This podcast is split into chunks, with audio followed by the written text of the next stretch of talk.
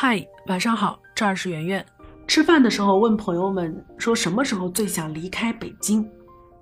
答案是在每一次押一付三，交完房租发现余额所剩无几的时候，在每一次跟异地恋的男朋友视频，男朋友说你什么时候回来呀？我们就结婚的时候，在加班加到深夜，回家一个人吃泡面的时候，在每个工作日挤不上那趟地铁四号线的时候，还有。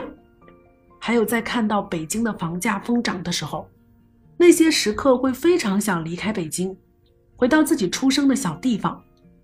我们公司有个河南的同事，父母每次给他打电话都会聊到这个话题：回家吧，回家我们能给你在郑州买大房子；回家吧，你的高中同学都留在老家，留在父母跟前结婚生子，父母给看孩子特别方便。有时候呢，真的会忍不住想一下那样的日子。小城市很小，但是容得下你温馨的家；大城市很大，但是在租来的房子里，你总是有一种飘零的孤独感和落寞。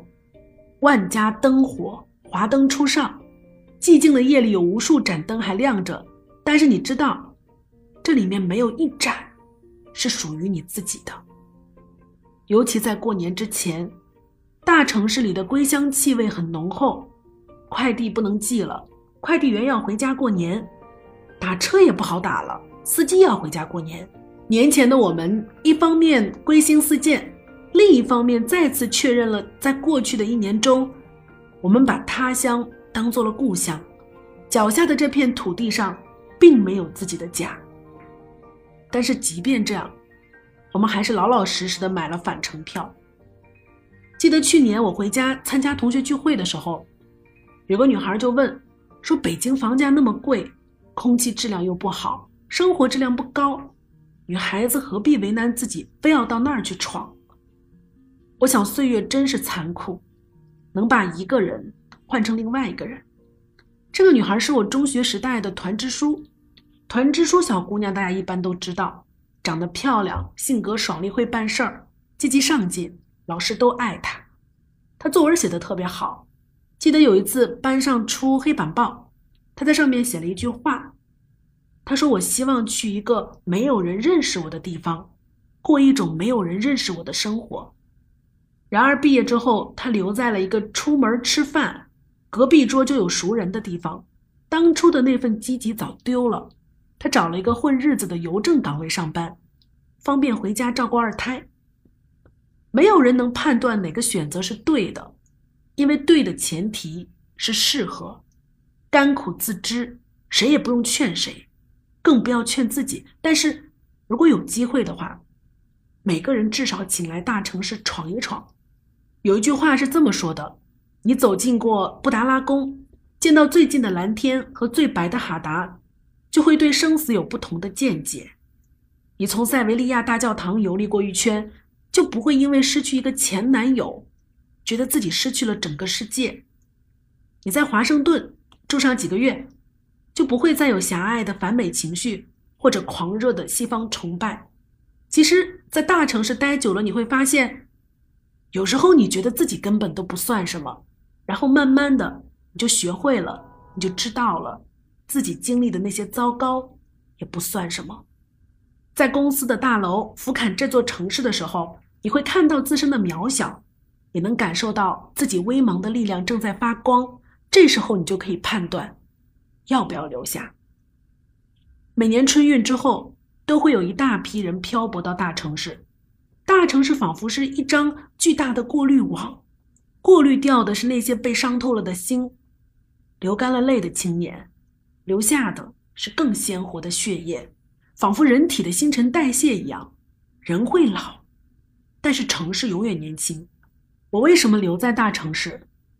其一，大城市够冷漠，够无情。不知道你们的家乡有没有走后门送礼的风俗？为了一个月薪三五千的稳定岗位，可能需要拿出高出月薪几倍甚至几十倍的代价去购买这个岗位。父母出于对你的关心和爱护。舍得拿出自己省吃俭用的多年积蓄，换你一个表面现实安稳，其实内心不安的工作。所以你来到大城市，因为这儿除了拼爹之外，还有其他的路可走。我见过每天加班的富二代，也见过开车到凌晨四点的出租司机，见过刚毕业就月薪上万的斜杠青年，也见过老当益壮、坚持不懈的创业者，见过三十岁出任总监的意气风发的少年，也见惯了公司开除那些以资历混日子的油腻中年大叔。大城市，他至少认可你的努力和能力。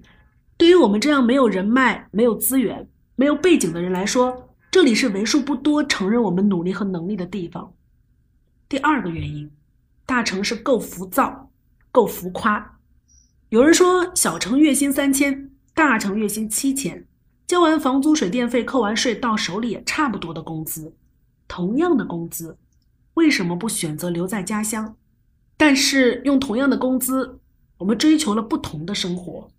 这种不同不是拉莫尔 SK two 与艾丽小屋的不同，也不是衣服动不动就上万的星光天地和县城超市的不同，是人和人的不同。